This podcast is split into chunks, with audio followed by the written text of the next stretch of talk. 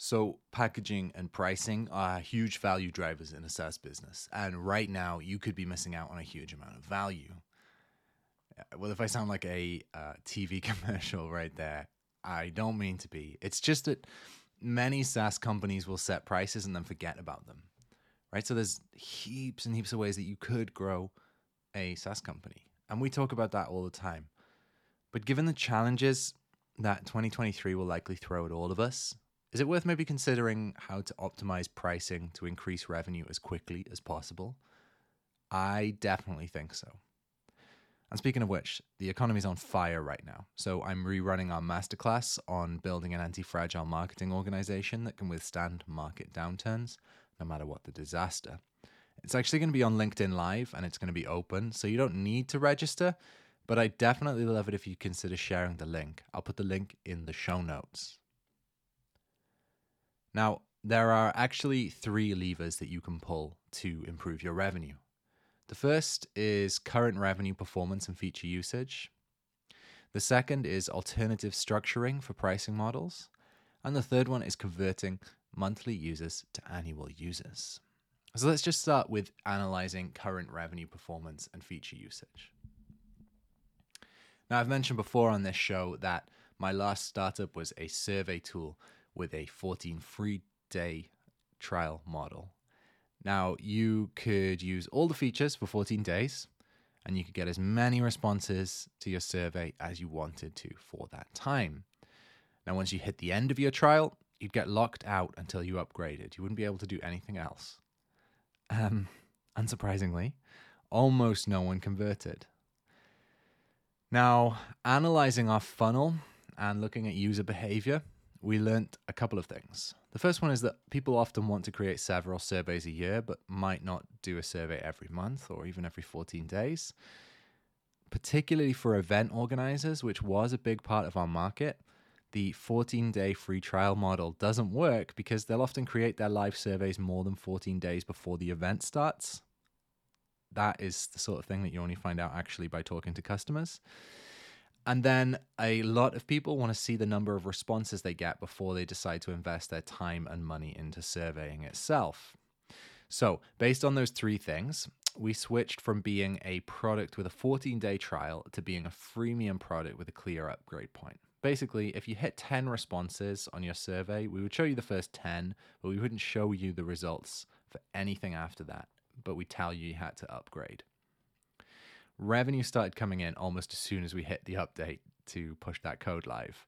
It was wild. It was very, very cool. You get that roller coaster feeling in SaaS world when that happens. And that's what pricing and packaging can do for you. Now, to find opportunities to improve revenue right now, ask yourself what are the behaviors of users who upgrade versus don't upgrade? How long does it take a user to get value from your product? What are the moments where a user sees the need to upgrade? And also, how clear is the signposting in your product to say that a user should upgrade in the first place? Now, brainstorm with your team after looking at the data in your CRM and your CDP, and you'll be amazed at how inspired you all feel to crush the revenue goals, right? It's pretty great feeling. The next up is an alternative structure for a pricing model. Now, this is really just paying attention to the fact that there's no saying that you have the ideal pricing model. Even if it's working for you, there's no saying it's the best one. So let's say that you price by the number of seats available on an account. The question here is Are your best customers filling those seats? The same works really for any kind of account use uh, based model. Now, if they're not filling those seats, there's usually no incentive for them to upgrade. So, in response, ask yourself this question What is the unit of value that my best customers are actually, actually assessing the product on? Now, in our SaaS positioning exercise, we often find that companies are differentiated based on pricing because the market generally assumes that customers find value based on account capacity rather than features or vice versa.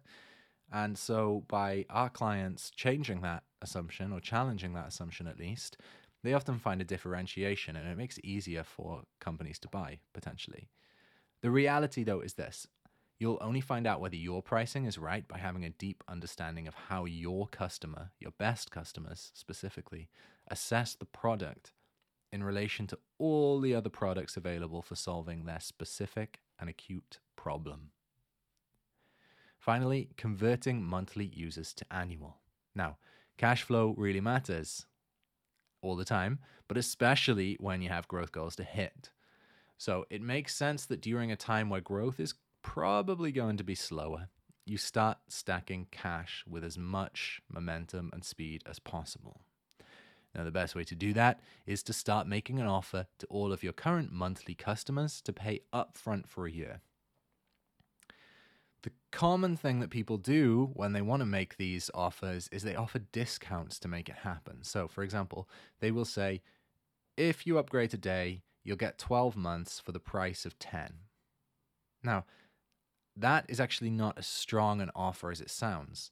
And frankly, in a time when we're trying to be less commoditizable, uh, I don't even know if that's a word. Just, uh, just a heads up. Be graceful here. You know what I mean. Uh, be gracious.